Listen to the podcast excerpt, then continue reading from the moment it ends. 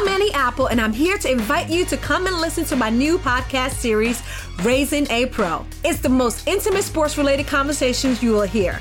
Each week, we explore the journeys of some of your favorite NFL players through the eyes of those that know them best. From Joe Burrow, DeAndre Hopkins, Myles Garrett, Ezekiel Elliott, Nick and Joey Bosa, just to name a few. With exclusive insights and information, we leave no stone unturned. Subscribe now to Raising a Pro on your favorite podcast app.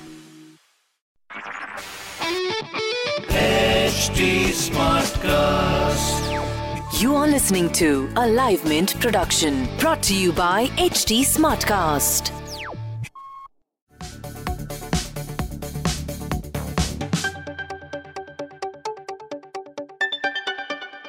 I'm Sabri Saran from the Mint's personal finance team, and we are talking about money.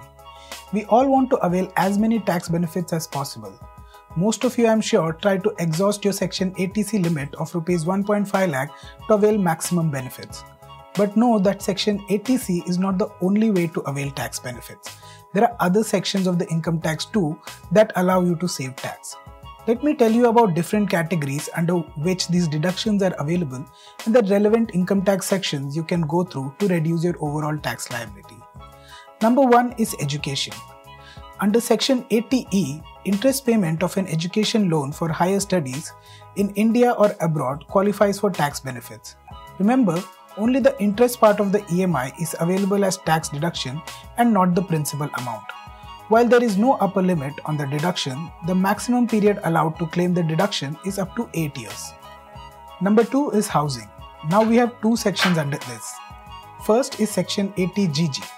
If you don't receive any house rent allowance but still pay rent, you can get a tax deduction on the rent paid under section 80GG.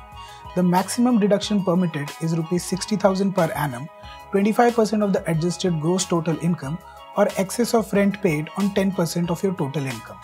Remember, you cannot get the benefit of this section if you or your wife or child own a house property. The other is section 24B. While the principal repayment of a home loan qualifies for deduction under 80C, the interest paid in case of a self occupied house qualifies for deduction under section 24B with an overall limit of Rs 2 lakh.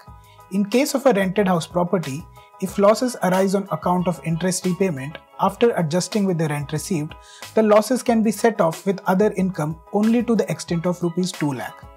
Any additional loss can be carried forward for the next 8 assessment years. Number 3 is health. There are 4 sections under which you can avail tax benefits provided they apply to you. First is section 80D.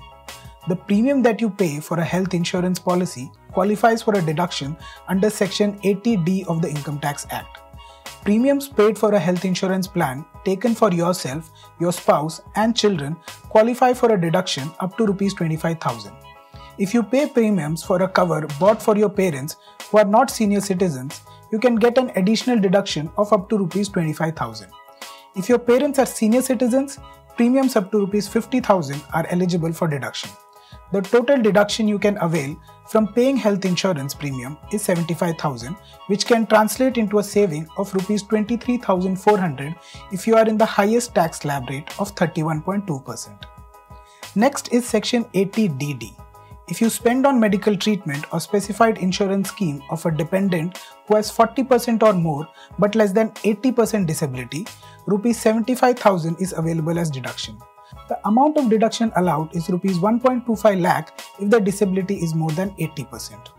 Third is Section 80DDB. Deduction under Section 80DDB is allowed for your medical treatment or of a dependent who is suffering from critical illnesses that have been specified in the section. These include neurological diseases, cancer, AIDS, among others. The maximum deduction allowed is Rs 40,000. The deduction is rupees 1 lakh if the cost has been incurred from a senior citizen. Lastly, let me talk about other deductions. Section 80 TTA provides a deduction of Rs 10,000 on interest income earned from savings account.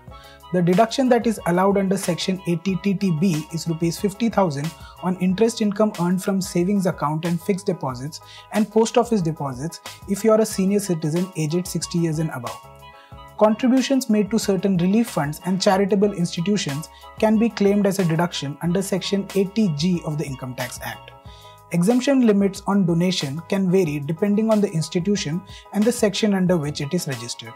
For instance, a donation to the Prime Minister's National Relief Fund qualifies for 100% deduction, but a donation to Jawaharlal Nehru Memorial Fund qualifies for 50% deduction. If you make a donation to political parties and electoral trusts, you can receive a deduction under Section 80 GGC. The entire amount you donate is eligible for deduction. Assess carefully what deductions you are eligible for and can claim under different sections of the Income Tax Act. That's all from us on this episode of Why Not Mint Money. Thank you for watching.